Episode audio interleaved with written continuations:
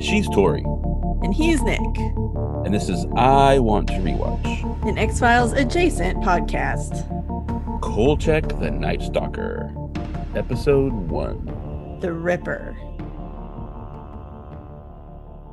In this episode, a killer stalks the streets of Chicago, and Kolchak's investigations, despite his being banned from investigating the story by his editor, lead him to believe the killer is the original Jack the Ripper, having continued his murderous spree around the world for nearly a century.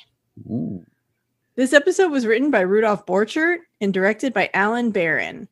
Its original air date was Friday, September 13th, 1974 at 10 p.m. Yeah, so almost X Files slot. Yeah, a little bit close. Yeah, so it turns out that apparently I did not know this. I did a little bit of research, and the first four episodes of the series were technically just called The Night Stalker. It didn't have the little Kolchak with the colon. And then it took like a month long hiatus. And when it came back with the fifth episode, that's when they added the Kolchak, the Night Stalker. Ah, And then it, it stuck with it after that. And like anything you see now always says Kolchak, the Night Stalker. can I tell you so- that when I first heard about the show years and years ago as being inspiration for the X Files, I thought Kolchak was the Night Stalker because of the way it's worded. I Oh, thought he was yeah. like some kind of, you know, I knew he was kind of an investigator, but I thought maybe he was like the Night Stalker who investigate. I don't know. So yeah Well, he does drive around a lot at night in his car. he does for So, sure. And then this series was filmed both in Chicago and also in Los Angeles. I thought it was actually filmed completely in Los Angeles at the Universal Studio backlots, but apparently the building that is used for the INS offices, the Independent News Service, is actually the old Colony building in downtown Chicago. And then, although I think probably the interior is probably a set in LA, and then at, at some point they used the University of Chicago, but I don't know the specifics because I don't have access to like like when we do X Files, we have all these fancy books, and there are some books for Kolchak, but if you didn't get them when they came out, they are like collector's items and go for like hundreds and hundreds of dollars. So I don't have those, Right. unfortunately. so, and then the ship that was used in episode five, when we get to that, was apparently like docked at the port of Long Beach. So it seems like mostly it was maybe like exteriors in Chicago and then mainly in Los Angeles. That would make sense because they showed the like, I forget the train, and I forget what it's called, but like the one that goes around Chicago. yeah, I don't know what it's called. I just called it an elevated train. but- Yeah. All right. So Kolchak doesn't mess around with teasers. No teasers for Kolchak. He's got to get down to business. So we open with some perky 70s theme music, and Carl Kolchak is coming into the office, and it's 7:36 a.m. according to the wall clock and the angle of the sun. And he's getting some probably not good, possibly day old coffee from the coffee maker because he's the only one in the office so far, so no one was there to make it. So it's probably yesterday's coffee. And he sits down at his desk and he loads his typewriter and he starts typing, and then the music shifts and it starts becoming more serious and eventually ominous. And then we get Darren McGavin as Kolchak, the Night Stalker. And then the light changes from day to night across Kolchak's face as he types. And then the second hand of the clock freezes and the fan stops abruptly. And we get an extreme close up of Carl as he turns suddenly. And then we get a freeze frame and a fade to black as it zooms into his eyeball. Because, like, oh my God, there was something there. So, yeah. And then that is exactly a 60 second intro for the show. Cool.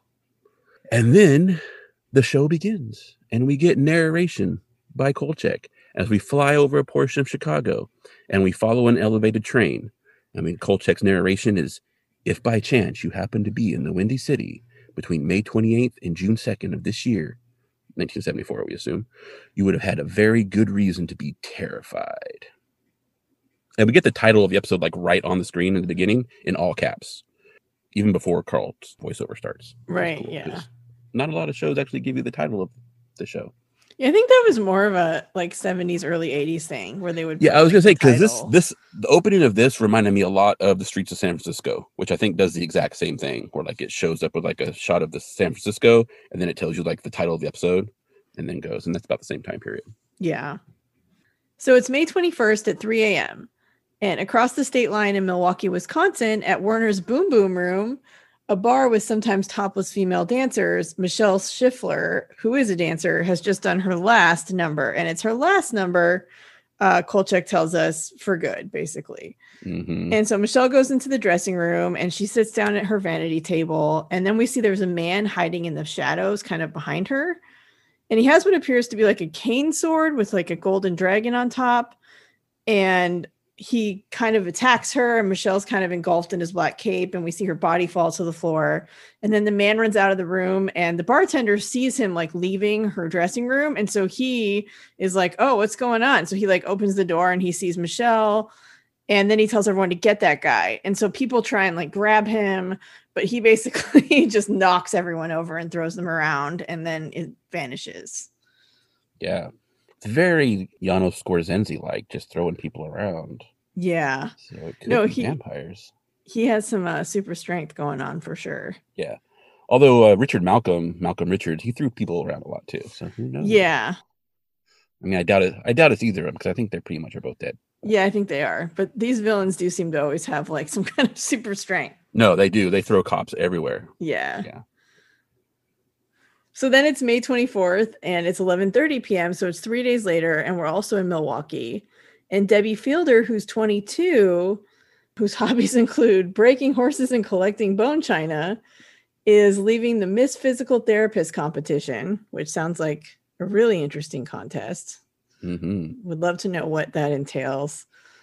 And the dude with the cape and the cane like leaps down from a fire escape. And uh Kolchak tells us that Debbie wanted to be successful, but she should have settled for being alive, which I thought was kind of a weird. Like I get what he was Yeah. saying, but it's like it's a little victim blamey Kolchak. She was just going about her business. I strove too hard for success, and now I'm dead. Yeah, I mean, it's not like her aiming for success killed her. It was just being in the wrong place, at the wrong time with a serial killer. So, Yeah. yeah, not great for her. And then it's May 28th at 10 a.m. and we're in the INS offices, which is the um, what is it? The something Independent news service. Okay, independent news service. Every time I saw INS, I'm like, that doesn't. No, yeah, no, it's not the Immigration Nationalization Service. Yeah, that's what it makes me think of. I know it's not what it was, but I was just like, that doesn't sound right. Yeah. And so Carl Kolchak and Tony Vincenzo are arguing about one of Kolchak's stories about some robberies. And Vincenzo has a gumball machine in his office, which he apparently uses to like, he's just constantly, you, you know, pulling gumballs out and chewing them.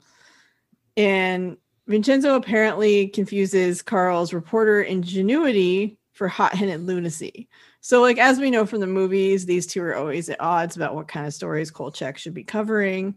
and it's really, honestly, some of the best parts of the movies. Yeah, it's pretty great. It's them fighting. Yeah, So apparently, during this investigation, Kolchak pretended to be a police commissioner and he arrested several people who interfered with his reporting, which obviously is not something he should be doing.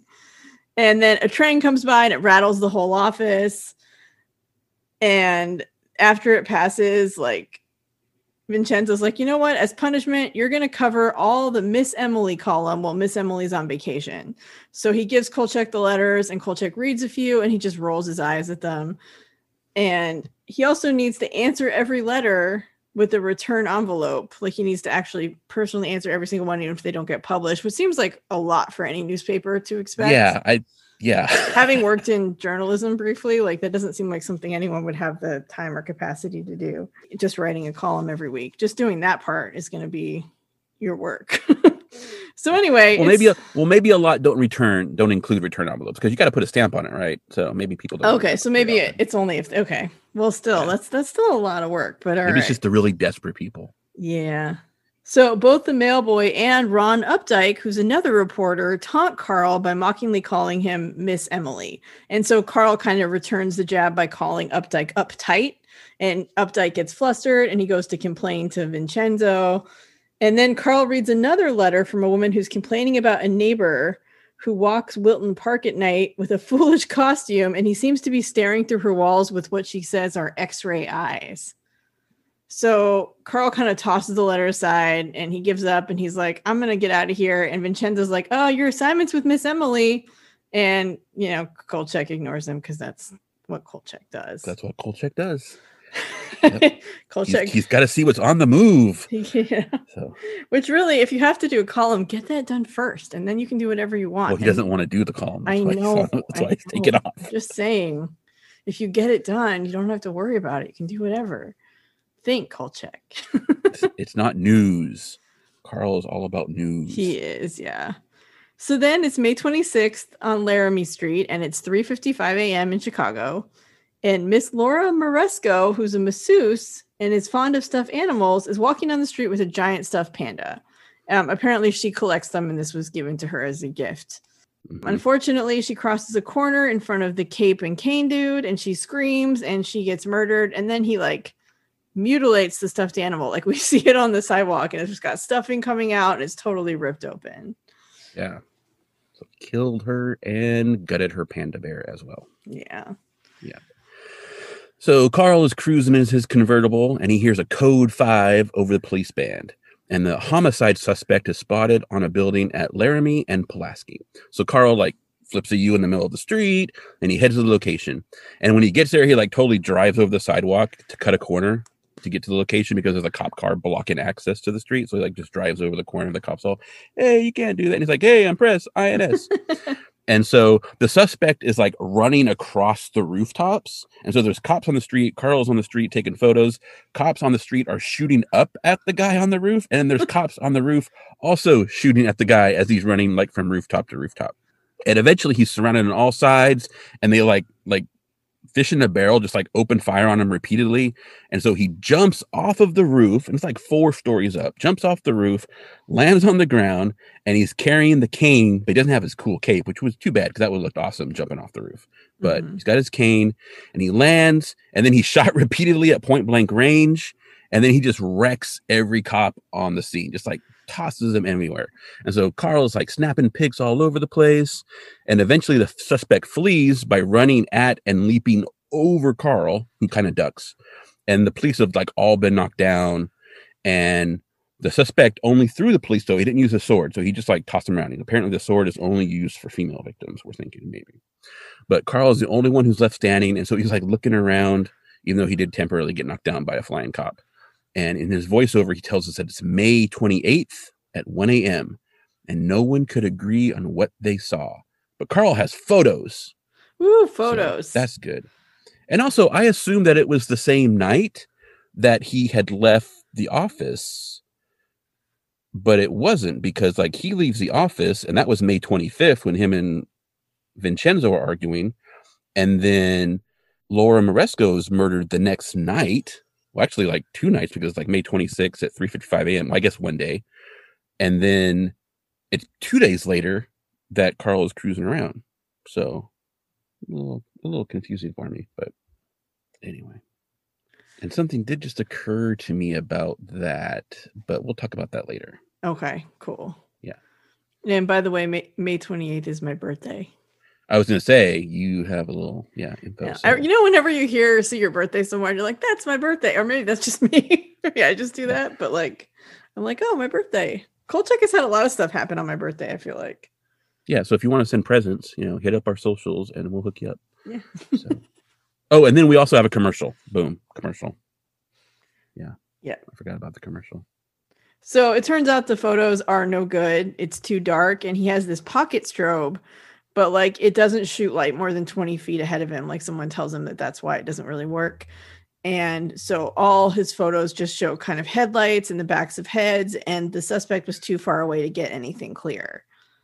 So Carl's typing away, and then Vincenzo approaches and he's reading some copy and telling Carl that he's missed the tone of Dear Emily, which does not surprise me. Like Carl Kolchak seems like the last person you should put in charge of Miss Emily. I get that it's a punishment, but I've known Kolchak for like two movies, and I can tell you that I would not put him in charge of Miss Emily in any way, shape, or form because it's not going to turn out good. He's not that kind of person. So apparently, all his answers are a little terse and kind of cynical, and he's probably not taking these people very seriously. So Carl smirks as Vincenzo reads one and he kind of keeps typing. And then Vincenzo is like, kind of walks over to see what he's doing and reads what he's typing. And he tears the page out of the typewriter and he tells Carl that this is not your assignment. He is Miss Emily. And also, he already gave the murder story to Updike. So it's already taken and he needs to work on his own assignment. That's right. Someone else's assignment. Yeah.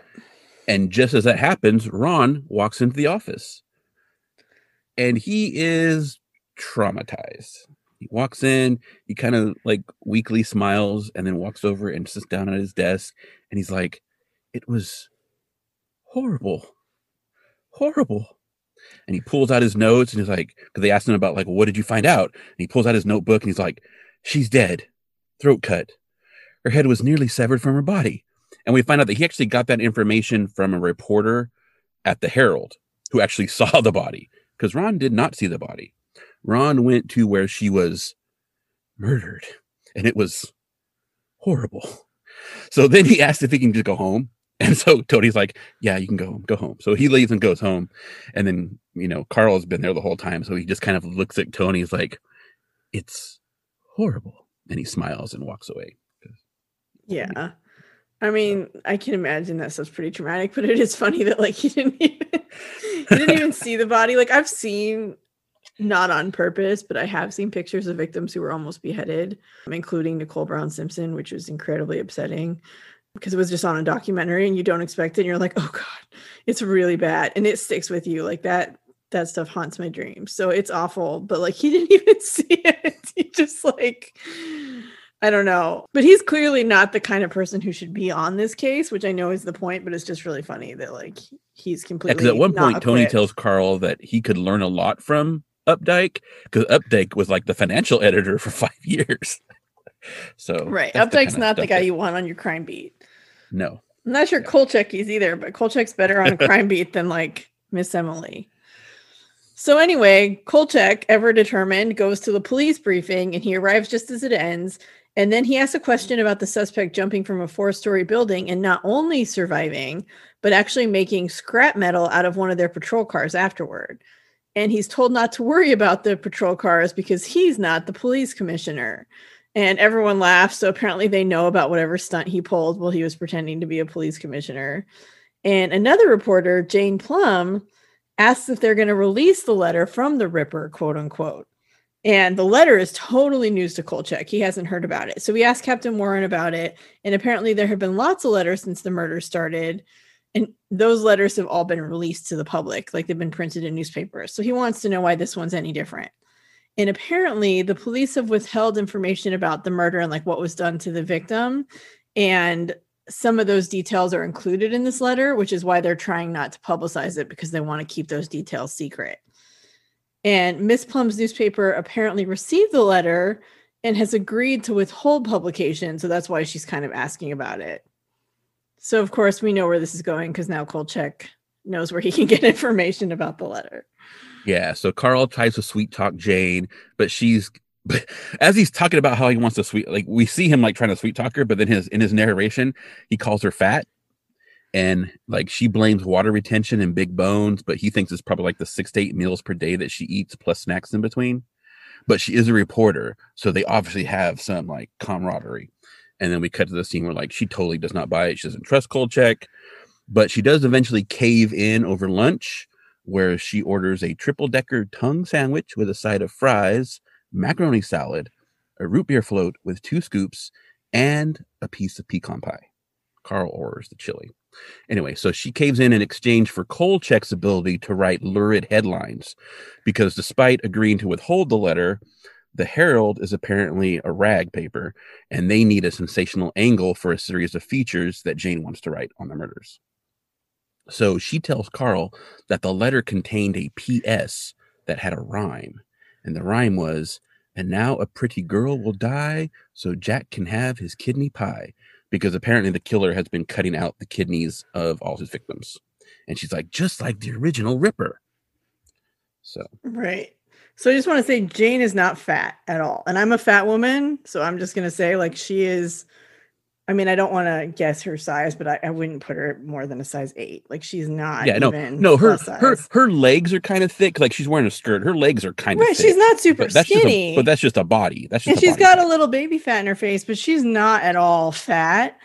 And like I also hate the trope of like the fat girl eats a million calories a day, which is not not true. Most fat people actually eat far less than you would even guess because most of the time fat people have been on diets their whole lives, which has fucked up their metabolisms and now they can't eat that much. Anyway, it's just a whole thing. Listen to Maintenance Phase. The podcast is really good.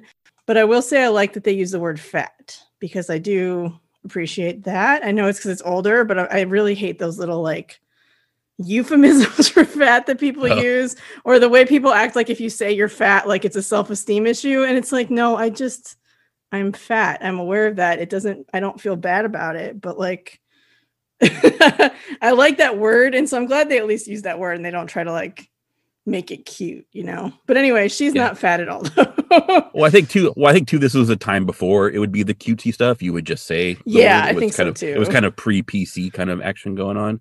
But honestly, if she always eats like she does in the scene with all that food that she ordered, if she always eats like that, like six to eight meals per day plus snacks, as Carl says, she's actually looking pretty good for someone who eats that much food. yeah i mean she probably one probably doesn't because he's probably exaggerating No, and two um she probably if wait, you you're know, saying that Carl is not exaggerates never a truth teller?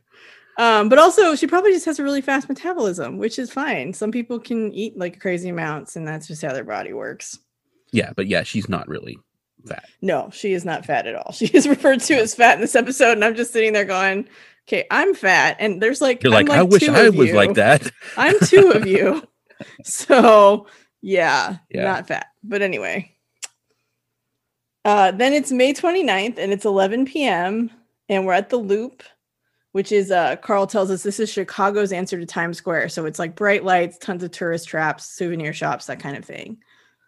So the ripper enters the sultan's palace massage parlor which advertises girls girls girls. And there's a Mhm. woman and she's wearing like um oh i should have looked up what it's called I know I called it like a belly dancer slash like I dream of Jeannie costume. Yeah, that's kind of what it looks like. Like I'm sure there's words for those, you know, actual Yeah. pieces of clothes. I didn't look them up, but that's kind of what she's wearing. And so there's a menu board, and the guy comes in, and we don't really see him. We just kind of see, I think it's just his cape, kind of, and then we see him Mhm. point to the menu board with the tip of his cane. And so she sends the guy into a room to wait, and she goes over to the back area, and she tells her coworker, "I've got a customer. Come watch the front." And so then the other woman comes out and we see her go into the room with the guy. And the woman who's watching the front like has a magazine and is just sitting down, but she's dressed the same way. So I don't know. I thought it was kind of funny that she's just like, all right, I'm gonna sit here and read my magazine. Well, there's no one coming in, so she's just waiting for someone to show up. right? Yeah, but the other woman was too, but she was like at attention. Maybe she heard him coming. Maybe that's why. Maybe she was doing the same thing. And then we hear a scream. And so the woman, you know, rushes to the door to see what's going on. And obviously we know what she finds. Yeah. And it turns out, so I'm the one who writes these notes. And earlier we said that his cane looked like it had a dragon head, but we find out here that it's actually like a bearded horned figure, probably Satan, and then like the the long flowing hair forms the handle. Earlier it we didn't see it that close. It looked kind of like a dragon to me. I assumed it was a dragon. Yeah, I think he has Just several.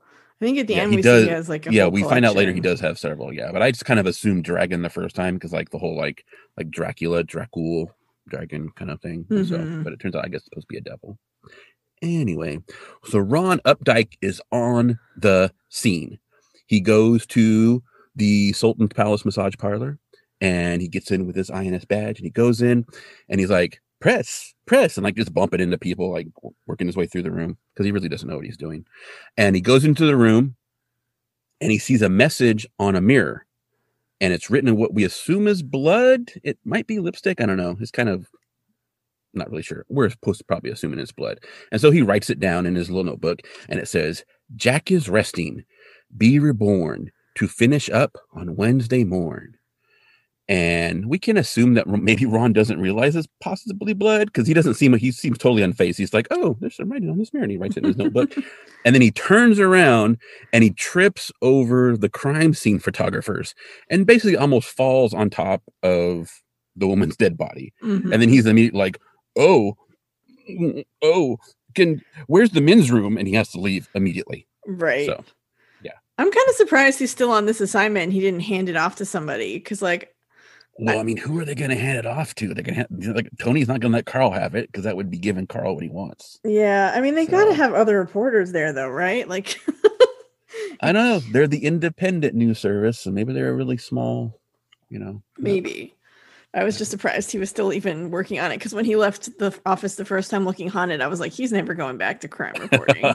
he's done. Ron is a go getter. Apparently.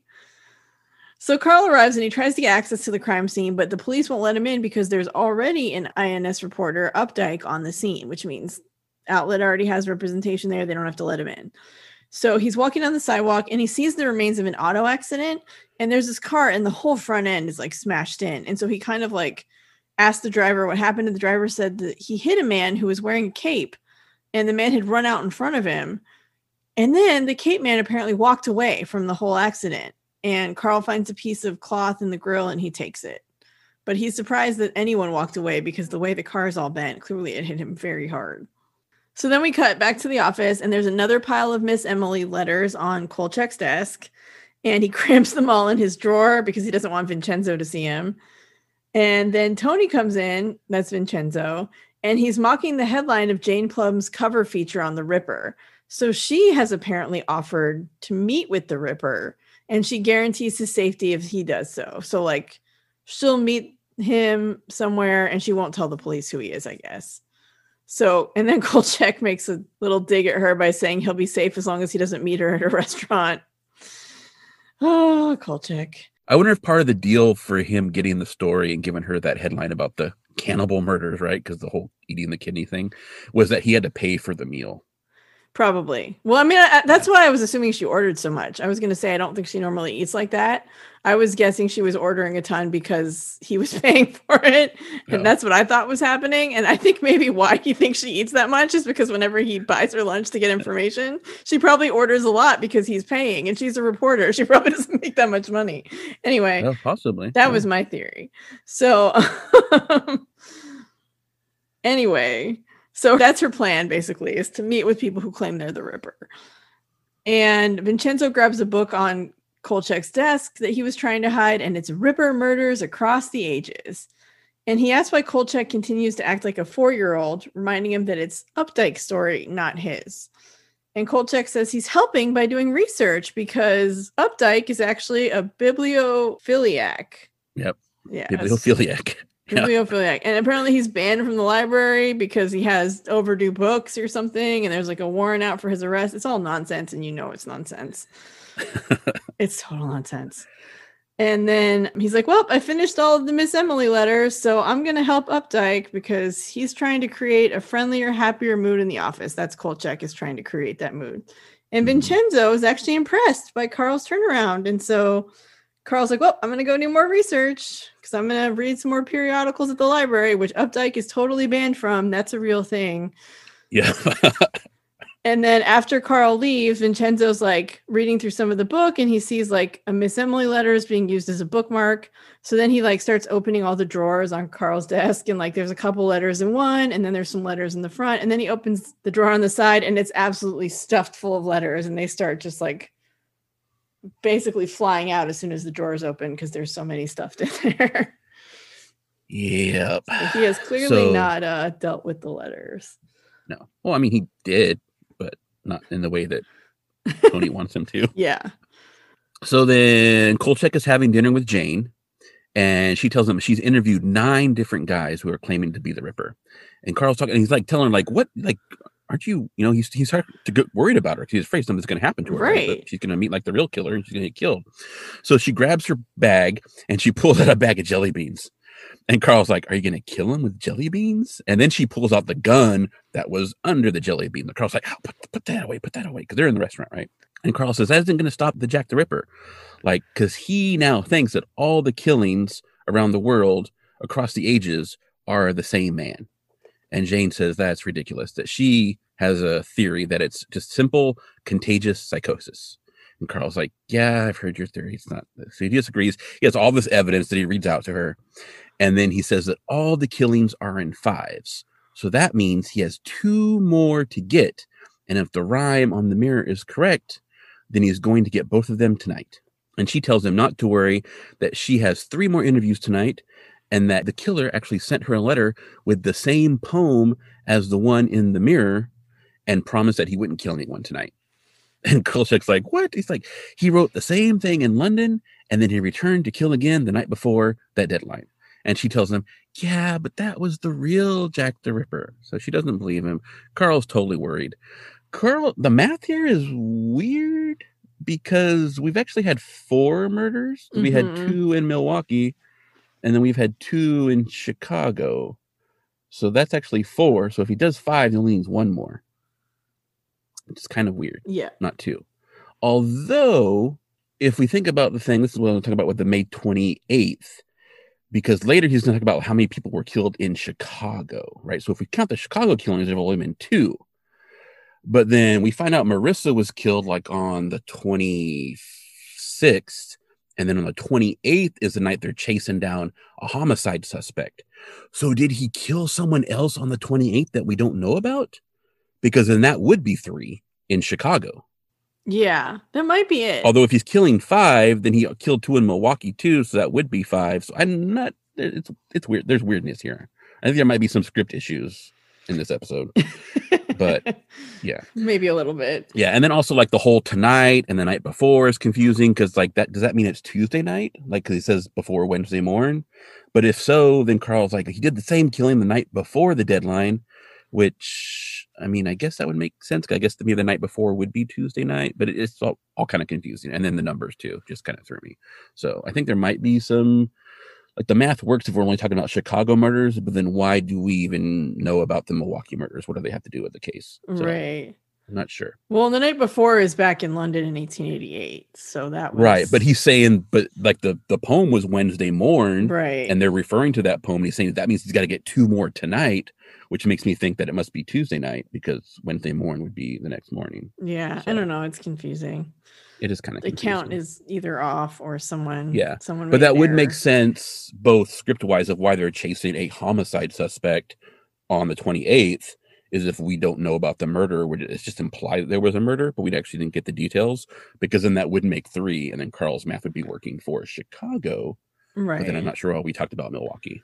Yeah, So. just to set up that there's more. Mur- I don't know. Yeah. Just to have more women get grabbed and assaulted at the I mean, it's not like the. X Files never has plot issues, so I mean, mm, every show yeah. has plot issues. Yeah, so I- I'm watching The Falcon and the Winter Soldier right now, and everyone's mad about one thing from last night's episode, and it's like, all right, yeah, that's kind of a oh, A well, don't tell me because I haven't watched. I I, won't. don't have Disney Plus, so yeah, it's good. It's really good. I I'm love waiting it. to when I feel like I can binge Mandalorian and WandaVision and Falcon and Winter Soldier, WandaVision was really good too. and then only pay for a month. Yeah, So- Falcon and Winter Soldier. It's only six episodes. It's on episode three right now, or just three just came Okay. out. So, but I love me. You know how I love like Mulder, who's kind of unhinged and a little like whatever. Like Bucky Barnes dealing with trauma is just God, I eat that shit up so hard. I eat it up so hard. I don't know why. It's just I love that. Well, hey, if you want to talk about unhinged, we got Kolchak. we do.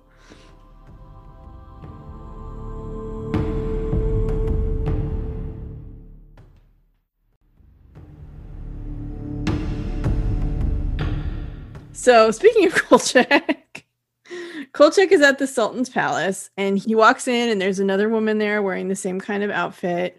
And he orders off the menu. He kind of just picks at random. So he picks number seven, which is his lucky number, which I guess includes a hot oil rub, um, a vibrator massage, and a hot towel. And he goes into the room with one of the women and he takes off his shoes and he starts to unbutton his shirt. But then he tells her that he doesn't want a massage.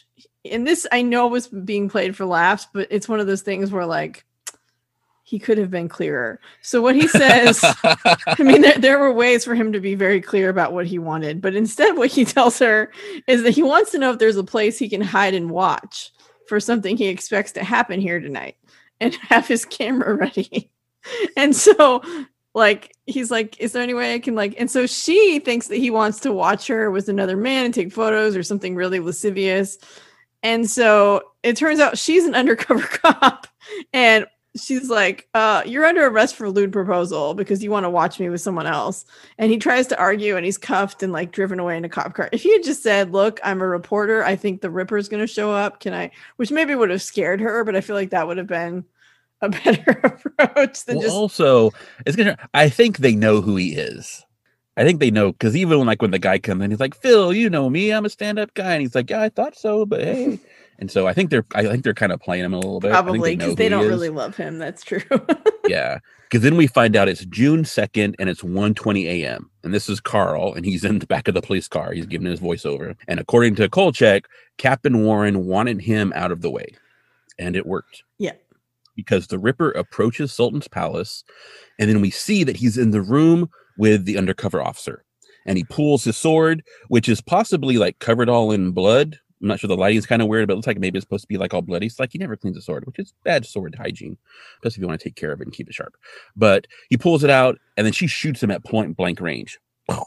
But she's lucky because he just throws her across the room and then also throws the detective who runs in, Phil, also across the room. And unfortunately, like Phil lands on top of her, but they both get up and so they're probably okay. And more cops pour into the hallway and they've got their shotguns. And the Ripper just keeps on running despite all the gunshots and he leaps over a police car, disappears. But then five minutes later, all the police, including like the one with Kolchak in the back seat and Chicago's elite TAC squad, track him down to a construction site. And after leaping around the upper floors of the construction site for a while and being shot repeatedly, the Ripper jumps down from the building into a crowd of cops and they just swarm him and they're shooting at him. And he's just like throwing cops left and right. Shoom, shoom, shoom. And he's getting shot with shotguns, but it doesn't matter. Cops flying everywhere. Kolchak, meanwhile, has gotten out of the police car. He's still handcuffed. He's barefoot. His shirt's unbuttoned, so his big old hairy chest is all sticking out, looking all Kolchaky.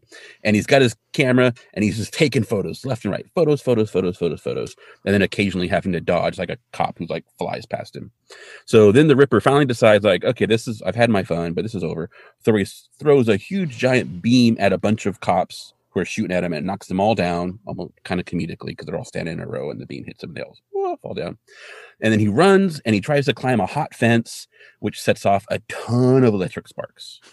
yeah. So- No, it's it kind of reminded me of like a bug zapper, only it's really big because he like hits it and his cape kind of flies out. And you just see this like electric, like, uh, Yeah. it's yeah, it's, it's like a yeah. giant bug zapper. It's hilarious. It shouldn't Yeah. be funny, but it was. I don't know. No. And then both, especially here, but in the last scene too, when the cops are shooting them, like I'm surprised like a bunch of dead cops because they're like all standing like in a circle, just like shooting at the dude and like apparently hitting him because they're not hitting each other, but like just total like fish in a barrel 360, just boom, boom, boom, boom, boom, boom, boom. And apparently bullets do not stop the guy. So, Yeah, no. or shotgun shells. He seems pretty impervious. So Yeah. And strong yes. and very leapy too. He's good at leaping. He's, he's good at jumping. Yeah, he is. So then we see Kolchak is being released into Vincenzo's custody, and he's arguing with Captain Warren in Warren's office. And the police have a policy of opening all containers. So they opened all his film canisters and exposed all his film, which means they've ruined all his photos. Yeah. He's not happy about that. No, I wouldn't be either. That sucks. So Kolchak says they need to stop pretending they can just arrest this guy and try him in court like a regular criminal or a fluke man, for example. um, Or vampire. or whatever. or- yeah, he's like, yeah. yeah. he's not a regular suspect. And he says over 70 women have been mutilated and killed over the last 80 years in over 25 major cities. And every time he's been captured, the execution attempts just fail completely. Like they, they've tried to hang him and he survived. He survived firing squads. And Captain Warren is like, um, I'm quite sure we're capable of arresting the Ripper. Like he obviously doesn't buy that this guy's like some hundred year old murderous, immortal dude, whatever the heck Carl is suggesting he is. Mhm. And Kolchak's like, How can you be so sure? And Warren says, Because he's currently in one of their maximum security cells. And then we cut to a huge iron door being ripped away from its concrete wall, and the Ripper just like walking out past all these like really, really amazed, frightened fellow prisoners. They're just like, What the, what the heck? Yeah. What the heck? Yeah, so he just like tears do?" the tears the door completely out of the like the cement crumbles. Yeah. just- It's it's pretty impressive. yeah, and then here Carl again does a like he's killed three women so far, Mhm. which again, if we're if we're thinking the twenty eighth is a murder, then that would be correct for Chicago. Yeah, which makes sense because they do. I thought that when he hears the thing on the scanner that it was the 26th and that was the murder. So there must have been another one because they do kind of talk about a crime scene. And so, Yeah, because like I said, like like the the Moresco killing is the 26th, and that's what we assume. Like that's the same night. Like he left the office, he's just cruising, right? Because he has he's looking for stuff on the move, and we assume he here. That's what we're doing. But then we find out after the guy throws all the cops around, that it's the 28th. So it's been like two nights. So it must have there must have been a third murder, and that we don't get we don't get the the details of like the woman's name and her hobbies and what have you. Right. So, yeah. But then that's still like, why are we talking about the Milwaukee murders in? Because they're not even included in this. So it's just Yeah. strange, Just to add more up the body count, I guess. I don't know. I guess. So Kolchak is like, well, if you have him in custody, I want to see this guy. And Warren's like, don't you understand what maximum security means? It means nobody goes in, nobody gets out. And then, of course, an officer runs in to tell him the prisoner just escaped. And Kolchak realizes that it was the electric fence that stopped the Ripper, the, like at this point when they were able to arrest him. And he learns that the electric chair was first unveiled in New York in 1908. In that same year, it's the only time that a series of Ripper murders mysteriously stopped before reaching five victims. So he's like, it's because he was scared of the electric chair. He also learns that Jane's paper hasn't heard from her since this morning. So he calls her mother and finds out she was going to Wilton Park. And Kolchak shouts, Wilton Park, and runs out of the police department, leaving Vincenzo with absolutely no idea what the heck he's talking about or what's going on. he just like Yeah, shouts. Because he's because he's having Vincenzo take notes for him while he repeats what Jane's mother says. And Yeah. he's like, oh, Wilton Park. And he just like runs off, and Vincenzo's like, what, what, what, what's going on? Yeah. And then it's nighttime, and we see Jane's walking through Wilton Park, and she stops under a lamp and she looks at her watch and pulls out a cigarette. And then she hears something and turns around and she's like, Is that you, Jack? Yeah, and I would think this is where we would have a commercial, but it doesn't work because there's music overlapping to the next scene. So not a commercial break. Would have been a good commercial break though. Yeah, for not- sure. Not a commercial break. And so we see Carl, he's running into the INS office, and Ron is at his desk, and Carl runs over to his desk and he starts opening all the drawers.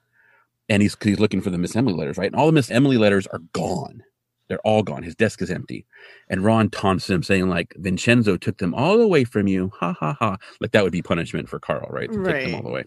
And so then Carl threatens uptight to tell him where the letters are. And that if you thought that murdered woman's scene was bad, just wait till we find yours, kind of thing. But Updike is like, nope, not gonna talk. And so Carl like leaves and he finds a huge bag of letters in Tony's office. So he grabs them and he dumps them all out on the floor. Meanwhile, Updike, uptight, is getting ready to go to the bathroom, but then Tony comes in. So he pesters Tony about getting his Ripper feature out on the wire because it's almost 10 o'clock. So we now know it's like almost 10 o'clock at night, and that the deadline for it to go out in the morning edition is 10 o'clock Right. because it's old timey, right? So you got to put it out to the wires, they can run the presses and all this kind of stuff. So Vincenzo asks Ron if Carl ever came back. And so then Ron tattletales on him. And so they go into Tony's office, and Kolchak explains that he has to find the letter from the lady in Wilton Park. He needs the address because he realizes like the guy in the creepy costume with the x-ray eyes is probably the killer. Right. So he's trying to find the letter. So he finally explains it. And so Vincenzo helps him. And meanwhile, Ron is like trying to get his story out on the wire. And we find out that Ron's story is like awful, of course. And it's not even about the murders. it's actually like an expose of like massage parlors because the, the murders were horrible. Like no one wants to talk about that kind of stuff. So I'm going to write about that. But they find the letter and Kolchak runs off. And then Ron is like, what about my story?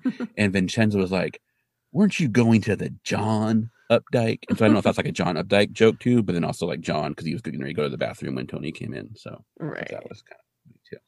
And now we actually do get a commercial. Boom. Commercial. Yeah. So this is like behind the scenes action. I'm kind of thinking there must be a commercial break between our last commercial and this commercial break because it's been like 27 and a half minutes between commercials at this point of like TV show. But then again, this is like the 10 o'clock slot and this is also 1974. And personally, if I was running an hour show, I would not run commercials at the half hour point because then that just gives viewers a reason to change the channel and find something else to watch. It's maybe a half hour show. So maybe they didn't run commercials the yeah, I feel like half I, hour point. I meant to look at the total runtime. I felt like it was longer than like today's hour long shows. I don't It remember. was. It's almost. Is it almost fifty three or is it almost fifty two? I forget. I can't remember if it's like fifty one something, Yeah. or if it's fifty two something. So it's much like the X Files ones we're watching.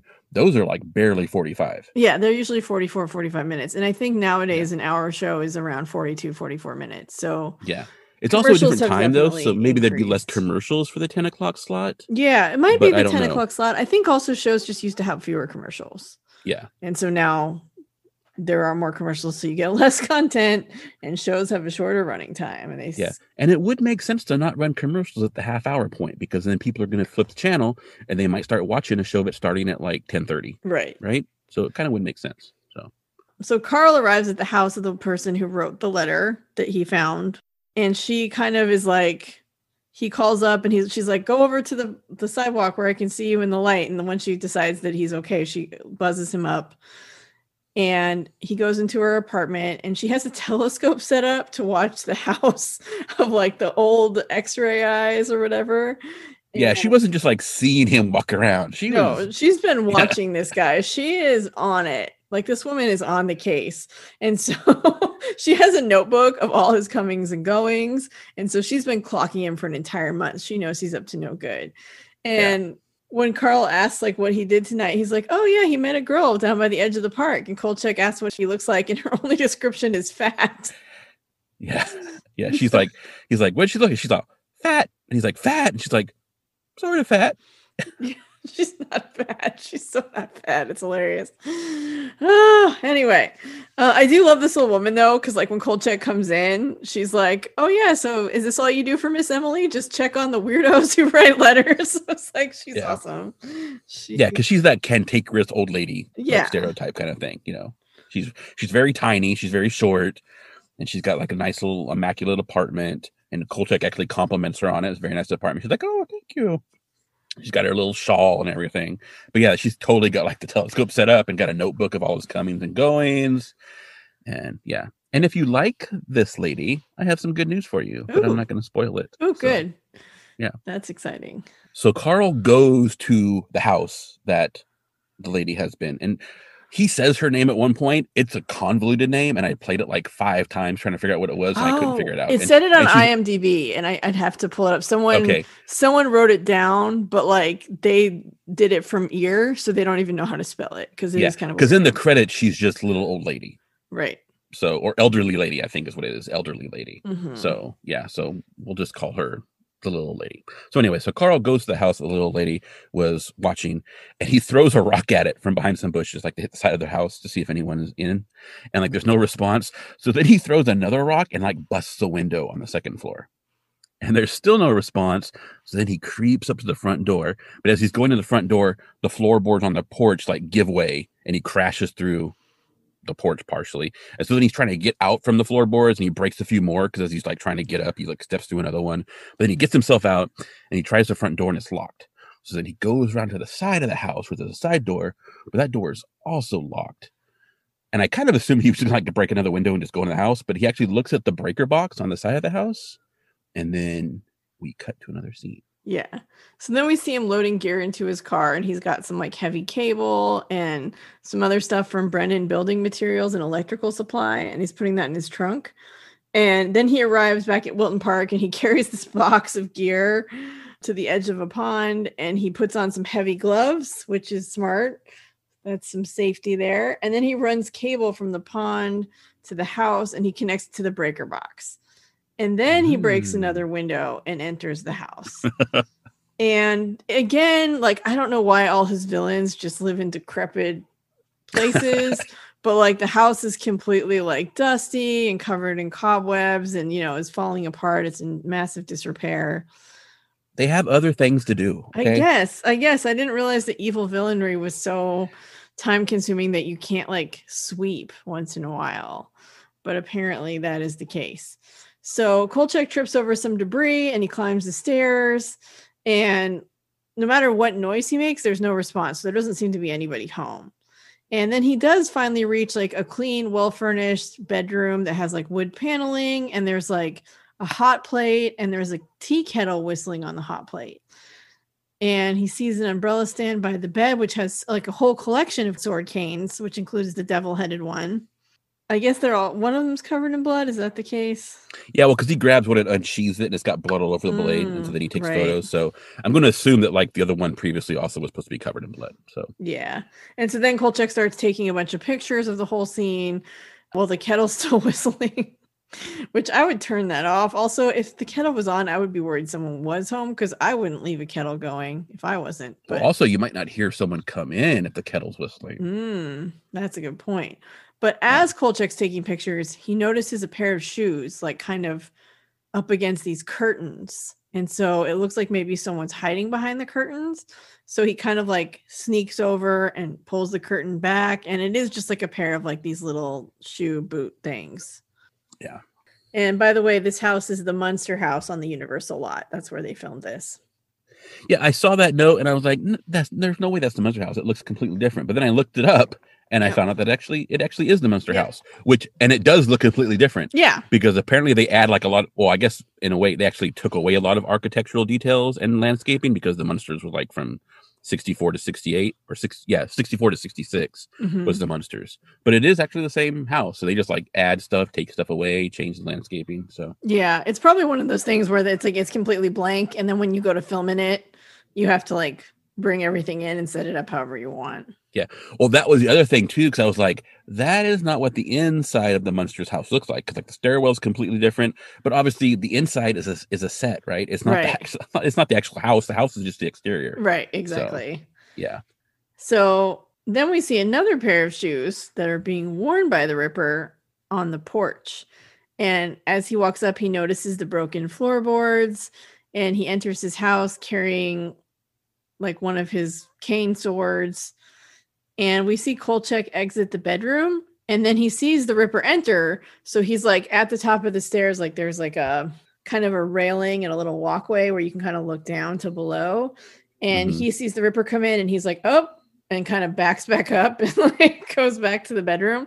And so then he's trying to find a place to hide and he looks around the room and finally he decides to like duck behind the curtain where the shoes are sticking out. And it, it seems to be like a closet that's covered with a curtain. So he kind of jams himself in there to hide. And then the Ripper enters the bedroom and he's carrying a brown paper bag and he sets the bag on the table and then he turns off the hot plate and the kettle whistling kind of quiets down. And then the Ripper walks directly to the curtains and opens them up. Well, he doesn't open them up, he reaches in. He reaches into them, and then we see from inside we see Carl like up against the wall inside the closet, and the Ripper's arm comes through the curtains and goes right in front of Carl's face, and he puts his hat on a shelf. And then the arm comes out, and Carl's like all sweaty. He's like super scared, right? Yeah. And then the arm comes back in again and it grabs the hanger and takes the hanger out. And then it comes in again to put the hanger back on the rack with the dude's cape on it. And at that point, Carl like loses it and he screams and he falls out of the closet. So like the guy hung the thing up, his arm came out, and Carl's just like, ah! and he falls out of the closet on the floor. the guy turns around and Carl looks right up into his face, and he's kind of like a dark haired dude, like in his late 20s, early 30s and he's got like an extended Van Dyke, like mustache beard combo. Carl runs out of the room and he falls over the landing. So he like breaks the banister and falls over from the second floor onto the floor. Although the banister doesn't go with him, like we see Carl land on the floor, but the banister doesn't come down. So editing. Okay.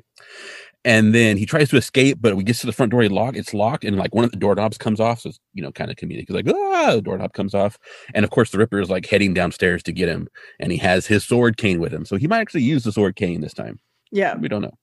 Yeah. So Kolchak runs across the room and he's looking for an exit and he stumbles over a piece of furniture and he ends up lying next to Jane Plum. And unfortunately, Jane is dead, which is sad. I actually liked her. I would have liked to see more of her character. Yeah. Less of the fat jokes, but Yeah. Um, so the Ripper vaults the railing of the stairs and he chases Kolchak, who crashes through a window and runs, and the Ripper's like right on his heels. And Kolchak splashes through the pond, and then he like pulls the cable through the water, and like he gets out of the water as the Ripper gets in, and the Ripper is electrocuted. And we see the breaker box blow and it catches fire. And then I guess the electrocution lasted long enough that like he watches the charred husk slowly dissolve into the pond. So it did actually like kill the guy. And then the house is like completely up in a blaze. Yeah. And then we get another commercial. Dun dun dun. Yep. House on fire. Doo doo doo. Commercial. So now it's 2:32 according to the wall clock. So we're assuming 2:32 in the morning. And Kolchak enters the darkened INS office and he has his camera and his recorder and a paper bag. And he sets his stuff down on the desk and he loads up his typewriter. And in a voiceover, we learn as he's typing that when police dredged the pond, they found nothing but some old clothes. But apparently now the police want those clothes and they also want Kolchak's head because He's not sure how Vincenzo is going to handle the charges of arson and malicious mischief that Captain Warren has lodged against Carl. Right. So I'm not sure why Carl actually isn't under arrest because he apparently was there, but they just like charged him and stuff and didn't arrest him. He came back. But the fire was a six alarmer and a blast furnace couldn't have done a better job. Everything is gone the house, the evidence, his story. Ashes to ashes, he says. But there is one thing that survived. And he reaches over and from the paper bag, he pulls out a boot. Hmm And it says, from the maker's mark of the boot, we learned the boot was made in London. We get like the name of the company all that kind of stuff, but it was made in London. But they stopped making that style of boot over 70 years ago. And he's like, 70 years ago. How could you explain it? Who could explain it? Who'd believe it? And he pulls the paper out of the typewriter and kind of chuckles and crumps it all up and throws it away, grabs his hat, and he heads out, leaving us to zoom in on the partially burned boot sitting on his desk. hmm And then we get the end credits, which the end credits are kind of repeat of that scene, but I think these are like just the standard end credits. And it's basically like Carl kind of like doing that like kind of chuckle laugh and pulling some paper out of his typewriter and throwing it away and then just all walking out of the office. So it's kind of a, a non-specific standard credit scene, but it's basically the exact scene we just got. So Right. it's a little weird, but yeah, it's over. Bye bye. All done. Yep. Another one slips away, and Kolchak doesn't get his Pulitzer winning story. No. Yeah, because Vincenzo told him to make sure that he's not trying for a Pulitzer when he was doing the Miss Emily column. Yeah. So that actually is specified. Yeah. I kind of assumed that the bag that Kolchak was carrying was the one the Ripper was carrying, although that would have meant like he would have had to like run back into the house to get it. Yeah, I thought that at first too. Obviously it wasn't, but then it's like, well, what was in the Ripper's bag? Yeah, we don't find out. Was it kidneys? Was it just like some noodles to make his kidney stew? I don't know. I don't know. Also, the Jack the Ripper never ate a kidney. Like he he cut one out, but he like sent it to the police. So as far as Well, we know, I mean, it's not. They play a little loose with the mythology of Jack the Ripper. Yes. Oh, yeah, they do. And to be fair, I'm not like a Ripper mythology expert and by any means. It's not one of those cases where I know a ton about it. I've read a couple books. I don't have any specific theory on who I think it was. Like I have no freaking idea. So I think it's one of those things that'll probably never be solved, unfortunately. Well, it doesn't matter because he's dead. Killed him. right, because Kolchak killed him Because Kolchak kills him. like a That's right. hundred years later. That's right. So good job, Carl. So as we saw in the opening credits, only Darren McGavin and Simon Oakland are credited in the title sequence. And that's probably because Darren McGavin and Simon Oakland are the only people from the TV movies that carry over to the TV series. I mean, there might be like some best boys or something, but they're really the only two that carry over. So Jeff Rice, who created the Kolchak character, and like Richard Matheson, like wrote the scripts for the two movies, and then Dan Curtis was producer of both, and he actually directed the second one from Dan Curtis from Dark Shadows, of course.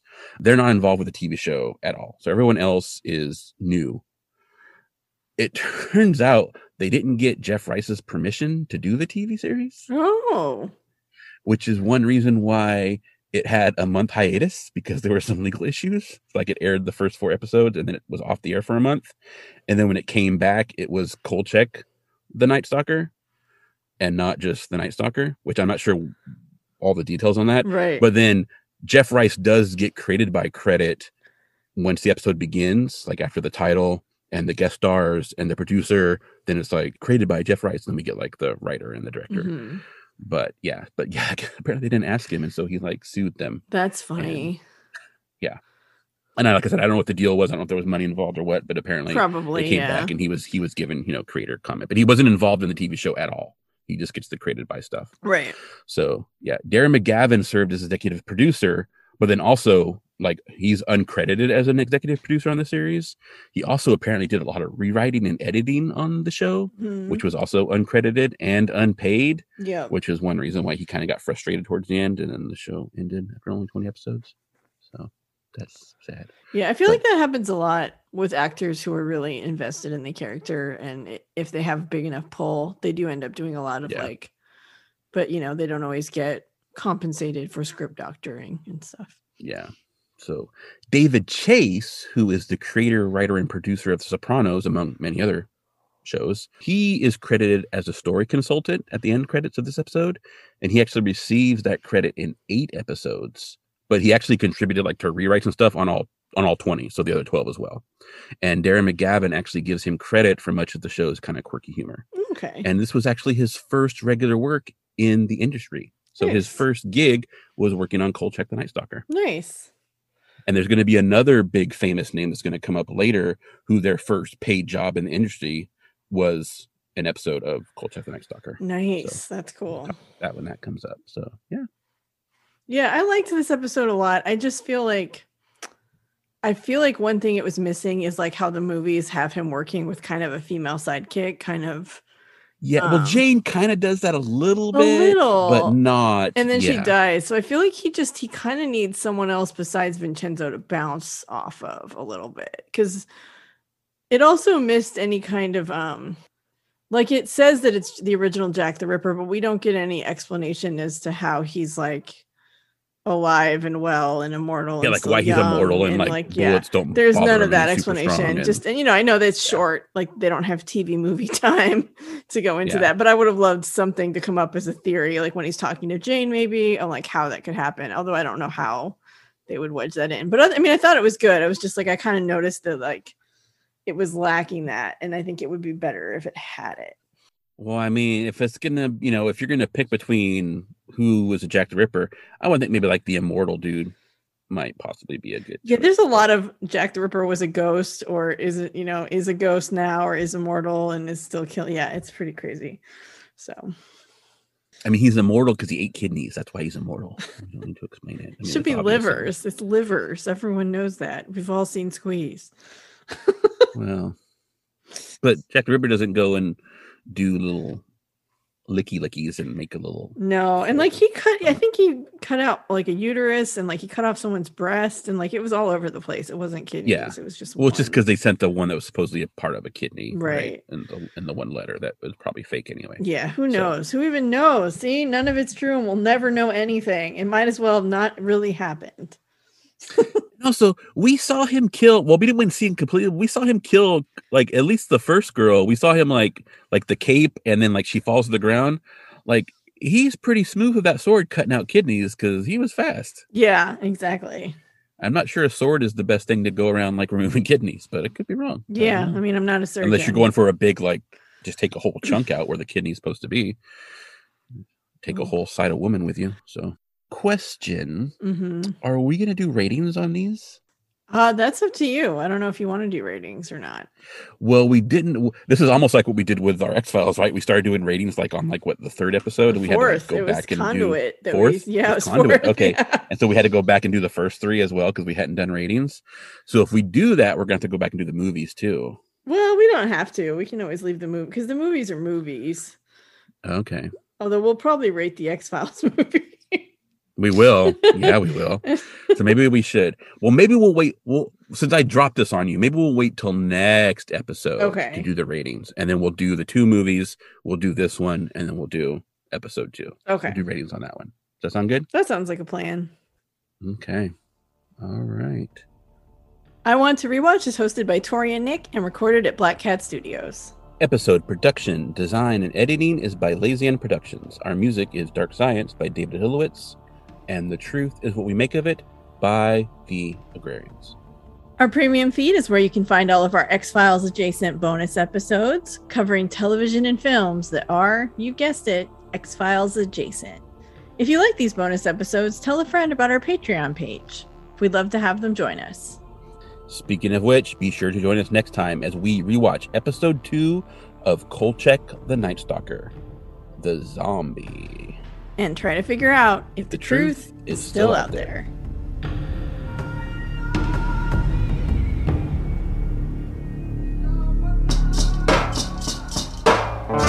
The truth is what we make of it.